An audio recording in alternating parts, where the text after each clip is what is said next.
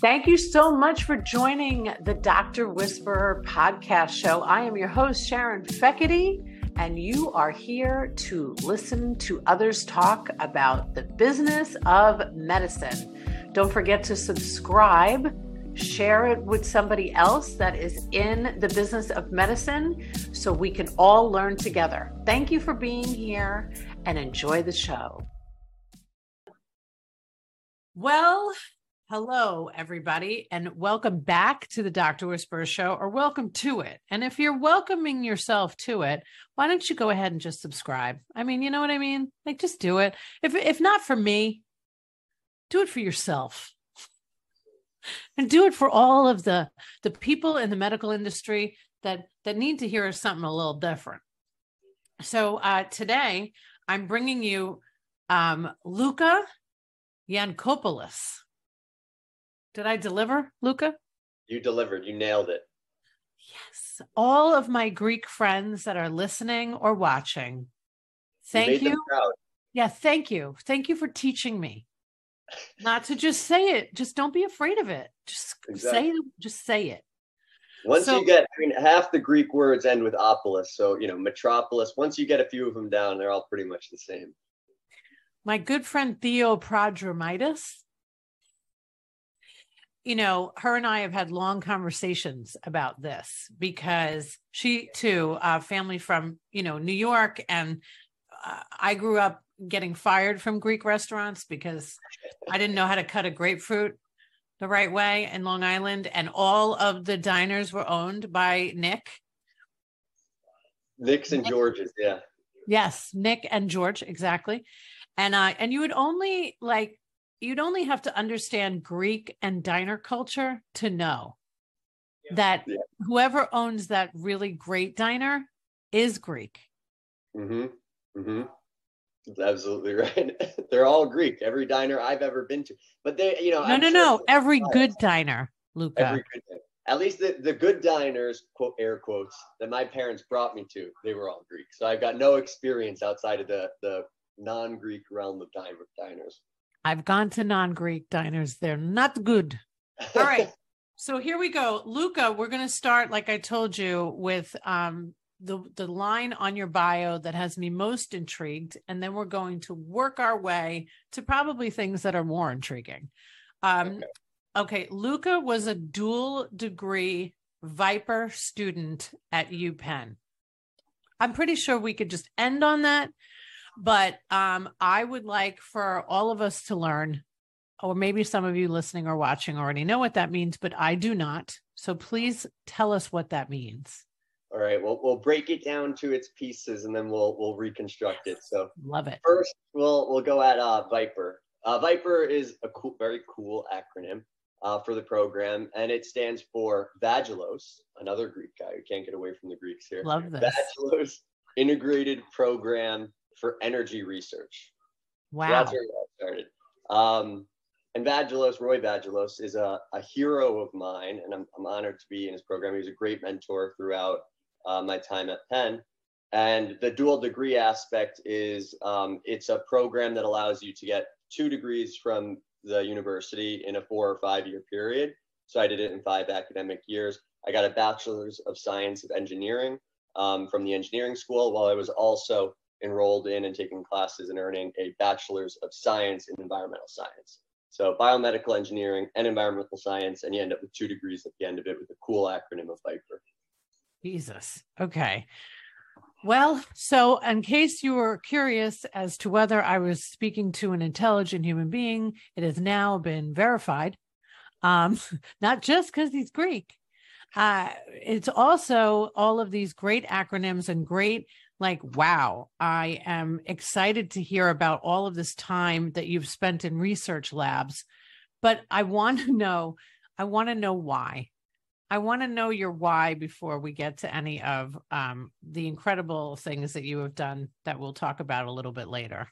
Why why did you choose this path for yourself? I almost want to know who your parents are first. we could yeah, we could talk about them. So I guess when we talk, I, I pretty much done I would consider it a 180 as far as where I was going. I was studying renewable energy research in college, and now I'm working in a, a totally different industry. But it all comes from the same sort of root, I think, line of thinking and, and compass. Um, I really believe that being born in you know the 21st century and being born in a free country that is America, we all have an obligation to, you know, try to make the world a better place. We're probably the luckiest people to ever be born, um, even though it's not perfect for everyone. It's far from perfect. And I really want, you know, I see the the biggest threats to humanity or the biggest threats to our freedom as the biggest opportunities to create meaningful change. So mm. That's sort of my driving compass. That was instilled in me by my parents. And growing up, I came to learn from school and, and different walks of life that the biggest challenge that my generation would face was the energy crisis and climate change. And I wanted to be a part of that solution, which is why I enrolled at the University of Pennsylvania. But things obviously changed for everyone when COVID struck. And that sort of shifted my understanding of what the greatest threats were to, you know, our lifestyles, our freedoms, our, our, you know, livelihoods. So I, I wanted to get involved in being a part of a, a solution that could prevent sort of the same catastrophic uh, changes and failures that occurred as a result of COVID. Hmm. So, um, okay, I'm going back to your parents again. Sorry. Yeah. Are you from immigrant parents? So yes, first my, generation. I'm I'm not technically first generation. Both my parents were born here in the United States, but my dad, uh, his parents, you know, so my grandparents came from Greece. He grew up in Astoria, Queens, which as a New Yorker, I know you know well. Lots of diners, lots of Georges. Um, and he he's yeah, his name is George, of course. He, uh, I think it's something like 15% of the Greek population is named George, which is crazy. I love it. so he, um, yeah, he, he grew up only speaking Greek, and when, when he went to school, public school in Astoria, Queens, um, and didn't speak any English, they actually, in, in that day and age, they, you know, referred to him as, you know, special needs, and he was just sort of set back in class because he didn't speak English, and they didn't have the tolerance to appreciate that or teach him English. So he sort of struggled his way through until he picked up on English from neighborhood kids and, and being, you know, around different different little little kids and whatnot. And eventually started to exceed and, and pursued a, a career in science and scientific research. So he really paved that path. My grandparents weren't too happy about him uh, becoming a scientific researcher. Yeah. They actually they were disappointed. They said, "Imagine that! Imagine that disappointment." Hello. be a lawyer, a doctor. You can right. make money, have a good life. We're immigrants. We came to America so you could have a better life than us. And instead, you want to stick up in a college, university, stuffy classroom and look at things under a microscope all day. Wow. Yeah. But yeah, I mean, isn't that amazing though? You know, I guess uh, one of the reasons that I'm so intrigued and, and asking about your heritage is because our heritage really kind of molds us, you know. And um, I think that when when I hear about somebody like yourself that, you know, has this dual degree and, you know, is very driven and is is thinking about solving problems of the world, you know, at such a young age I'm I'm of course excited, but I'm also thinking, you know, that about the lineage of that, you know, and and where that comes from. And and you know, my parents are from Dublin and I'm speaking in Long Island next week actually about heritage and how that is, you know, catapulted all of us that are speaking at this event to where we are now. And it, even though it's your your grandparents, right? I mean, it's that little bit of research and and boom, here's Luca. Yeah. I'm going all in, man. I'm going to be a viper. I, think, I think it's you're. I think you're absolutely right. I think that even though I'm not technically first generation, I do. My grandparents only spoke Greek. My dad spoke more Greek than he spoke English growing up. You know, yeah. and, and talking to us. I think it definitely sculpted my understanding of the world. And they're the ones who really said, you know, America is an opportunity. We came here, you know, for a reason. And that was constantly drilled into me. And you need to make the most of it you know what our ancestors went through so you could be here today. Like all of that was me every day. So they died they, they, cried they bled so you could be you know right exactly. I mean of irish immigrants i i've heard a, a, similar story myself. So why don't you tell us luca about uh, being this founder and ceo of grapevine technologies um, this is this is an incredible company so uh, I'd love for you to, you know, tell the story of it and and how you have been um, somebody we should all thank. You know, I think being a part of uh, what we all went through and and what I like to call the panorama because I don't even love the name pandemic anymore. I don't think anybody does have any love for it.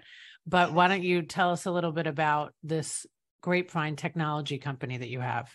Yeah, we'll start with talking about its its origins. You know, we were penned up in our dorm room, me and my roommate, and we were figuring out what to do. Classes had been intermittently canceled, right when when COVID first sort of struck, and we were hearing the conversations from my dad. I'm on the phone with him. He's talking about how they're shutting down labs, labs that were supposed to being be doing research to solve and cure the pandemic, and my mom's a nurse practitioner. I'm hearing the same sort of problems from both of them and horror stories of shortage of supplies, and it's having all these effects on healthcare providers. It's having all these effects on patients. It's terrifying, whatever.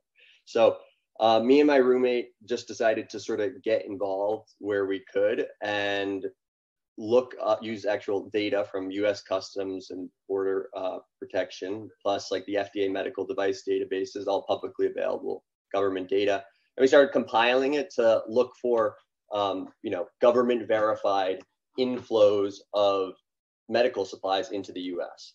Mm. And we sort of spotted where it was because everyone knew the big guys, McKesson, Henry Schein, Cardinal Health, they were having shortages and major supply chain failure. Yeah. So we found these smaller niche specialty importers and just found those companies, those importers, and connected them directly to initially you know my father's company and my the hospital that my mom was uh was working at at the time. And we just passed off the contact information and they started getting their supplies from them. We didn't have any financial stake in it any business anything. We were just trying to make a positive difference. Um, and then we got a call from someone who worked with mckesson and they said hey we heard about what you've been doing you know helping our customers when we can and I've got a purchase order for you for over a million three ply masks. And I jumped oh on LegalZoom and made an LLC. said sure. I love that you use LegalZoom. So did I 10 years ago. Good for LegalZoom. Yeah. LegalZoom. This the show is not sponsored. It's not. It is not sponsored, but maybe you will. Yeah, you're you're welcome to give us money, LegalZoom. Right. that's great. So, so go ahead. Yeah, I mean that, that's that's where it started, but uh, I'm happy to sort of talk about it, what it's become and what it's evolved yeah. into. Yeah. Please. Sure. So I'm captivated. So one of the things that um I don't often say, I am as much an audience member as everybody listening. Um, one of the, the reasons why I love doing this show is I get to have these incredible conversations with people from all over the globe and it's um, fascinating to me so sometimes mid conversation, I'll even forget that. Oh yeah, I'm like shit. I'm the host. Okay, keep going, Luca. well, I know. I've been told I've got a tendency to sort of monologue, and I've been really okay. working on it, trying to trying to make be more conversational. There's a lot to learn from from what other people have to say, and even if you're leading, you know, a company, it's good to listen at, at least at, much, at least as much as you speak yourself. So. Yes, agreed. So I guess yeah, from there, we started, you know, our first uh, healthcare supply chain company. It was called Pandemic Relief Supply. Pretty clear where that name came from. And we were basically um, connecting using data and government data, compiling it to connect with uh, various specialty importers amidst the pandemic, um, purchase supplies from them, inventorize it in a, in a warehouse, and then resell it directly to healthcare customers. That's sort of what mm-hmm. we became. And in doing that, we we did about twenty million dollars of sales uh, over the course of that company's lifetime. And Damn. yeah, pretty good, pretty good. yeah, like okay, yeah. Damn, I'm impressed. but we were seeing these like mind-bogglingly like inefficient and wasteful systems that we were a part of because we were a conventional traditional like distributor a yeah. small version of henry of henry schein mckesson right. whoever it might be. And we started you know dreaming up a, a better way to to get goods from manufacturer you know or importer directly to end user without those inefficiencies. Right. Without that waste. And that's where grapevine was really born. Um, grapevine basically is a we call it a supply chain network. And it's you know a web application where healthcare buyers or really like medical practices and the office managers at those medical practices we call them healthcare buyers healthcare buyers log in they can connect directly with many of the same suppliers that actually supply McKesson's of the world, but they connect directly with the, you know, those importers or those suppliers, and they sort of leapfrog the inefficiencies, the middleman and his markups, the middleman and his delays and, and additional costs. Um, and they go directly to the source and they can work with and sustain a network of hundreds of different specialty vendors they're getting prices that are like 60, 70% lower than they can buy from McKesson because of all the sort of buildup of inefficiencies and the markups and, and whatnot.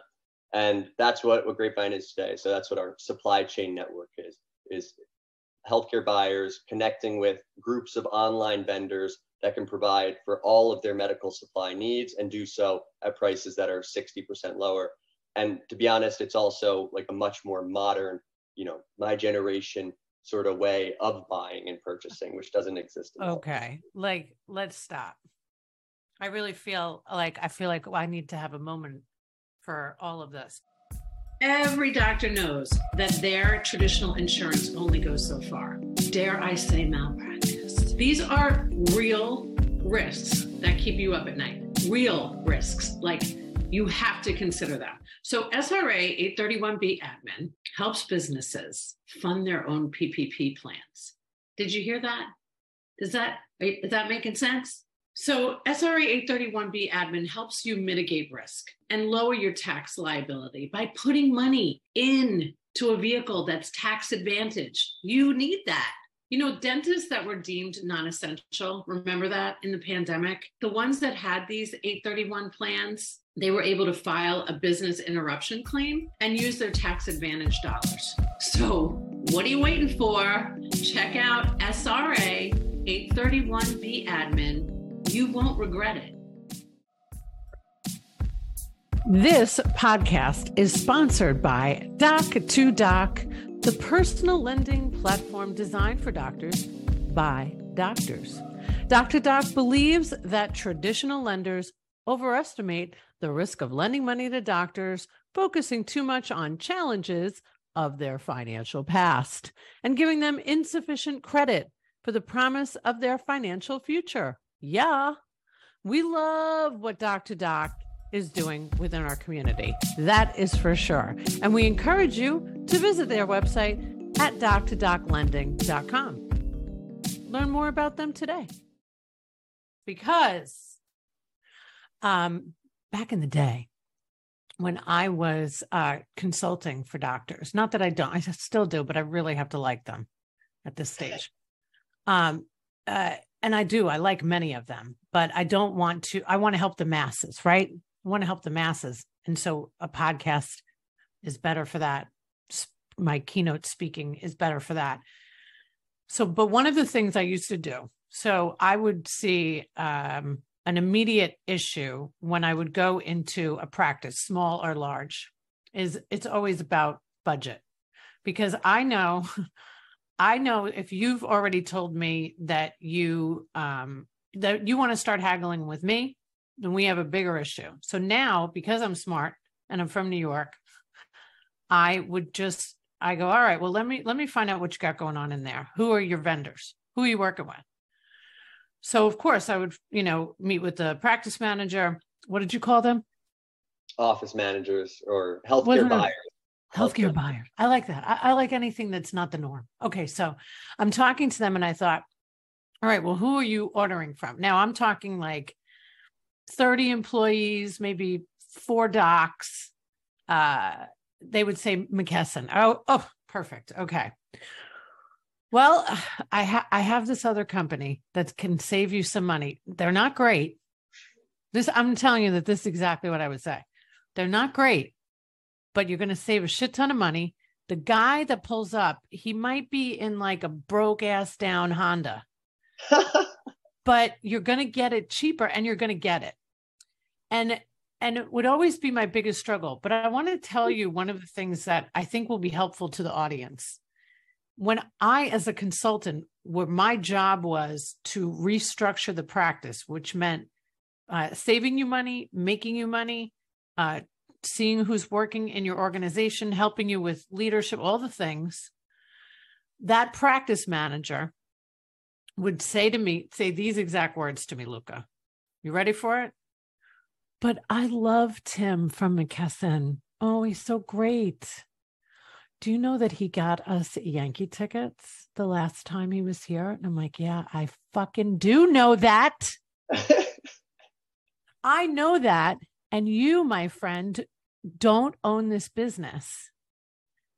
So you are the a part of the problem, right? So now I've just taken all this information and I go back to the physician. I go, okay, listen, I need you to keep me on board. So I'm going to save you money. We're going to switch your vendor and we're going to find somebody who can do this better for you. Now, Luca, you're telling me that you have something that is modern, can get them the supplies and um, save. Did you say 60%? Yeah. And Luca. I could pull up, I'm not even joking. I could I pull up you the the side by side. We do this all the time with customers of like hen, log into Henry Schein, and look at this. Ex- it's and I'm not talking like oh a comparable item. No, it's the same brand, the same packaging, same manufacturer, yes. identical box of gloves. Yes. Seventy dollars a box on Henry Schein. Yes. And on Grapevine, you can get it directly from the actual manufacturer who has a warehouse in the US. We'll ship it out next day at seven dollars a box. That's ninety percent. So our average is like 60%, but we're seeing savings in some cases. It's it, and people are shocked. We've in our marketing, we've gone away from like 80, 90% just because people think there's something sketchy, something wrong going on. And like you said, people are resistant to change in, in any circumstance. Yes. So and that is the issue. Look, like Luca, I want to really, I want to, I want to almost help sell this product that I, you know, I'm so excited to hear about because what I would say then was well let's just start doing some cost comparisons. This is exactly what i did when i left new york. I was director of operations for new york medical. So we had 42 satellite offices and 11 offices so we were all about saving money. We were hustlers you know what i mean? Like we didn't oh, even have the internet then. Yeah. Yeah. Okay. And then i come down to florida and i'm like oh my god like this is a this is a four doc practice with only two offices and we're using mckesson like that's the first. So I, so all I was thinking, Luca, I'm just going to be totally honest. I've told this story in, in some place, some conferences before where I would be like, I am going to look like such a rock star. I'm, I'm rock star status because I'm going to save this company so much money in the first year by literally getting rid of these huge vendors that are all about markup. And I'm to just going to save my cost, but you didn't exist then, you see. Yeah. Yeah and then and then back then, you know, before the internet, I, I don't I don't think you were I don't think you were alive before the internet. but the before I'm the 50, internet, Luca.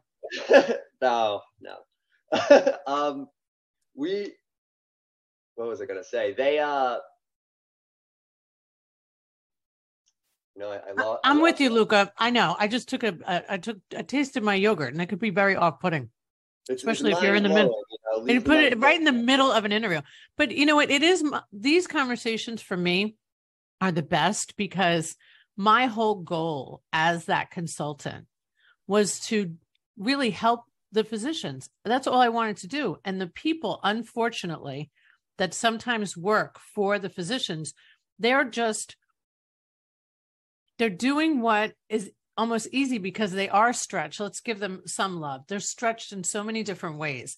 They a lot of them have to do the marketing. They have to do all the hiring. They have to deal with, you know, people in this 2023 wanting to work hybrid when you actually have to touch the patient, right? We have all of these different things right now. And now there's a company that is new that it doesn't have that, you know, really to me, it just dollar signs. Every time I was, if I pulled up into a practice and I saw a McKesson truck, I think these people are going to love me. Just wait. I'm not saying anything bad about McKesson. I mean, if you want to be a sponsor of the show too, along with uh, what was the other one we did? Legal, uh, Legal Zoom. Legal Zoom. Go ahead.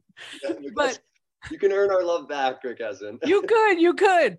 But really, like we have to do good by these people that are ultimately trying to help the patients, which now knowing that your mom too is a nurse practitioner, like that's her, that's why she got into medicine, I'm sure, that Mhm. she wanted to help people. And we as the business people want to help the people that want to help the people because I don't know about you, Luca, but I can't even stand the sight of blood. Yeah, yeah, I agree with that. And ultimately, we're talking about helping the providers, the healthcare practices, medical practices, lowering the overhead and the costs that they Yeah. incur as a business. Also, those the savings that they can see through Grapevine or through any sort of new system that's disintermediating the supply chain. Those savings get passed forward to patients. So when we think about, oh wow, my doctor's appointments are so expensive, or the cost of healthcare is so expensive, a huge part of that cost is you're paying so each of these practices can be profitable. And when they've Yes. got huge tickets on their, you know, accounts payable sheet that say $70 for a box of gloves, if they can drop those costs by a huge amount, they also can make just as much money. They can make more money while lowering the cost of healthcare for actual patients. So to me, it's a self-interested project as well. We're not only, you know, helping the providers, but we're helping patients and we're all patients. We can lower the cost of healthcare as a whole for patients by reoptimizing and rebuilding the, the healthcare supply chain. Luca, what is your barrier to entry with these companies? Tell, give it to me raw, Luca. Tell me. I mean, we get a lot of exactly what you talked about. Well, savings, yeah, the savings sound good, but we, we're pretty satisfied with the service we get from McKesson. And I'm talking, I'm like, even if I could save you 60% of what you're spending, you're telling me that that wouldn't be interesting to you. And a lot of time I do cold calls, I, I do it all, Yeah, right? I'm trying to yeah. grow this startup. Um, they'll, they'll say, yeah, you know, we're just not interested at this time which is pretty crazy to me. And I, I, think it goes back to a more innate sort of human behavior, Yeah. uh, which is this idea that, like I said before, people don't love change. People resist change. And I've heard on a on a sales call, on a, the it was an opportunity to onboard a really big customer, big healthcare system, and they said, "Well, if it ain't broke, why fix it?"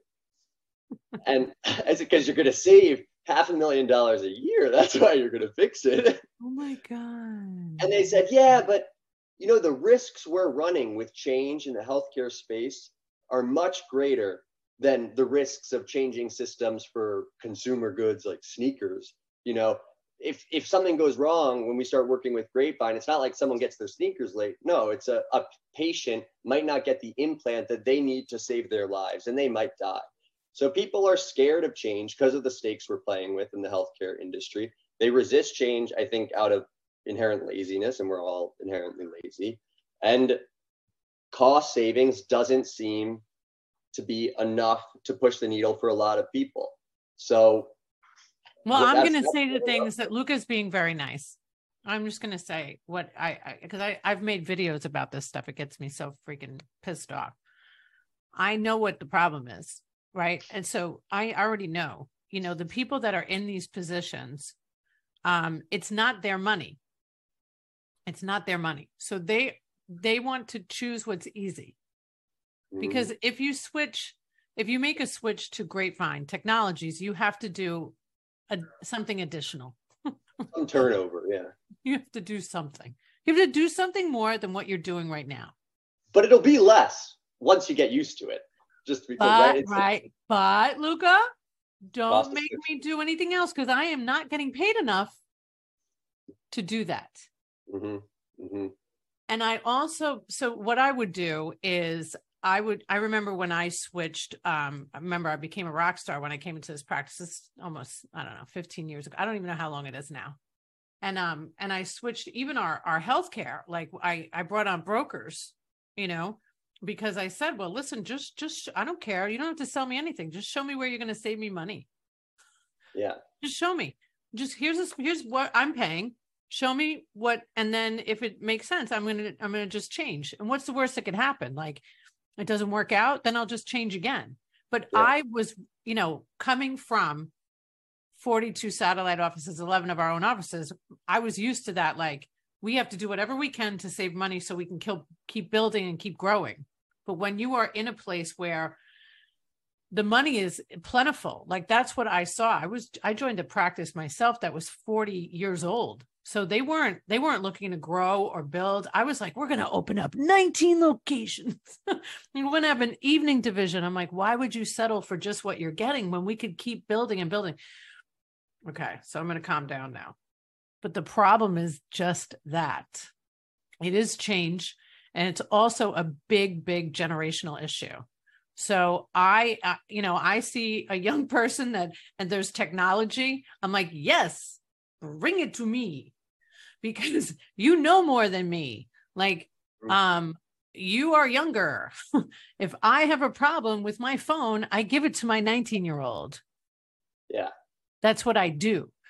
But the people that are running medical organizations today you know and it won't be that way forever is a generation that just likes to keep things the way they always were and do what we always know because that is safer and easier and um so that's part of the problem Luká I- i'm going to tell everybody about you show me that it works and show me how to save money and i will sell it to the world well, we'll we'll do that.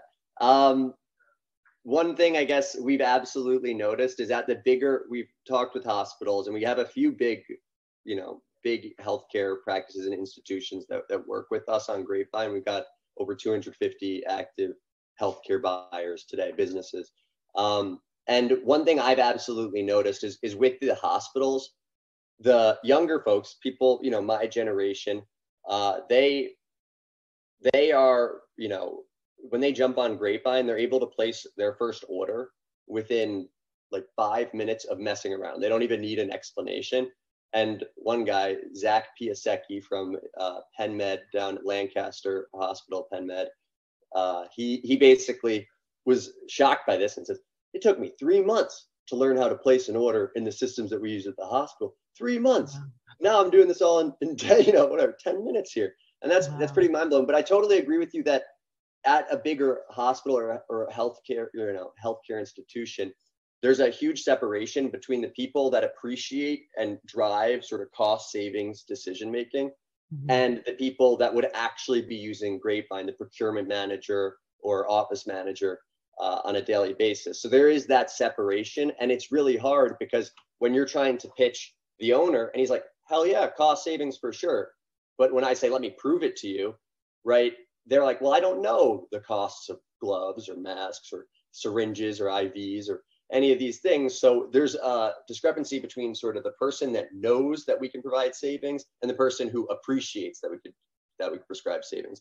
Uh, whereas these smaller healthcare practices, medical practices, they're really easy for us to sort of onboard and convince because there's less of a separation. It's sometimes the actual nurse practitioner or doctor, physician who does the ordering, right? right So he knows exactly yes what it is, and he's all about those savings, uh, he or she.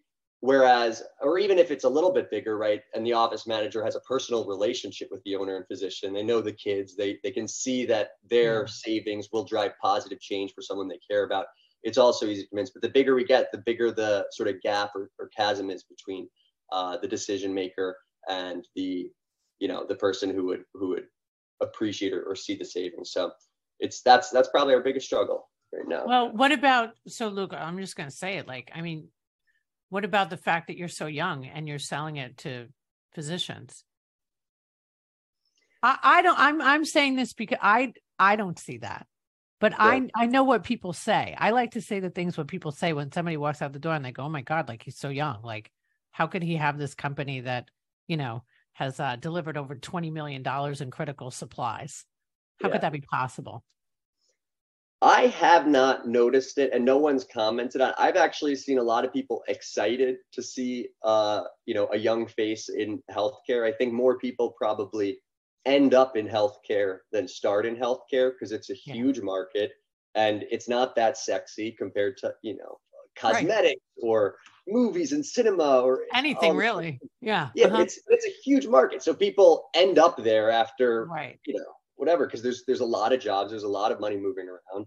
And i think it's refreshing for a lot of the decision makers to see someone who's motivated who who made the decision as a 25 year old to enter this industry that they maybe feel trapped in or felt you know felt like they got into because of the world not because of what they wanted. And and i feel like i i think it makes people feel valued, appreciated, you know, important that that youth is sort of coming to their space to create meaningful change. And and, and they seem receptive to it. That is the the decision makers. I who knows, maybe behind my back they say, this little kid and his little friends. You know, I do. I have been there. I, I, and I only ask that because I know that that's what happens. I'm not saying that that's the reason. I'm just saying that it can be so intimidating, actually, that somebody's so young and it's so refreshing. It's, you know, I mean, like, like think of how all the people that were driving all those, you know, uh, big, what are those things called? Taxis. Remember them? Like, I know they're still in Manhattan where you are, but like Uber has taken over. So all of those people that thought that that was never going to happen are, you know, SOL you know? Yeah, totally. So you have to kind of get in with what's going on in the the the modern day that we live in 2023 as they say the the youth will always win. Yes and so will technology. So will technology. So hopefully i'm, I'm a part of that winning equation. I, I can serve and I, I, don't think we will win. I wouldn't want to win unless we were serving real value. I know that we're serving real value and and hopefully you know that leads to us uh, eventually being adopted by these bigger healthcare institutions and and winning you know in the process. So before we say goodbye today why don't you tell us why you chose grapevine technologies as the name? Sure. So there's a couple of reasons. And i like um, that that made you smile. So yeah. that means it's meaningful. We all well we all know the song heard it through the grapevine. Right not exactly about healthcare and supply chains, but in a way, it kind of is. And it, it sort of represents our early days and experience in the healthcare supply chain. There's a ton of he said, she said, people pushing, you know, uh, basically hospitals looking for new vendors because the traditional vendors were on back order and didn't have the supplies they needed. People making promises that they could not, you know, fulfill. People thinking they knew something they didn't. So we use data and technology to try to bring you know truth to what at the time were rumors. Now it's changed a little bit but we're creating transparency opening conversations through data and technology between healthcare buyers and importers and suppliers. And i also like the idea of of a grapevine itself. To me it you know looks like a network branching off and connecting with different things and ultimately serving fruits of of labor uh, to those who get involved. So that's where we sort of came up, inspired by the song, but also nice visual and sort of uh, tasty metaphors in there. Well, I like it for a totally separate reason. And all my friends of Bill Wilson out there will know why I like grapevine technology. And I will tell you uh, when we end this show and I hit stop record, because uh, if you if you know, you know, that'll be the hashtag. But um, Luká, I'm excited to let everybody know about this company, and all of the information will be in the show notes.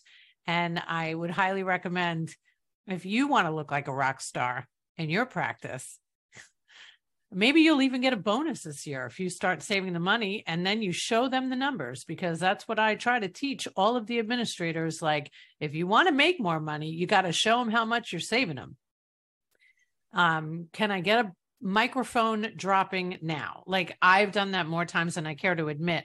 And I, I, love giving people that simple remedy. Like show people that you care about their business enough to save them money and help them grow and help them keep employees for a long time and and incur bring in all of those things that we need today to stay in the healthcare industry. Because so many like the last doctor the last anesthesiologist i was just interviewing told me how difficult he's got 3000 anesthesiologists how difficult it is to keep them.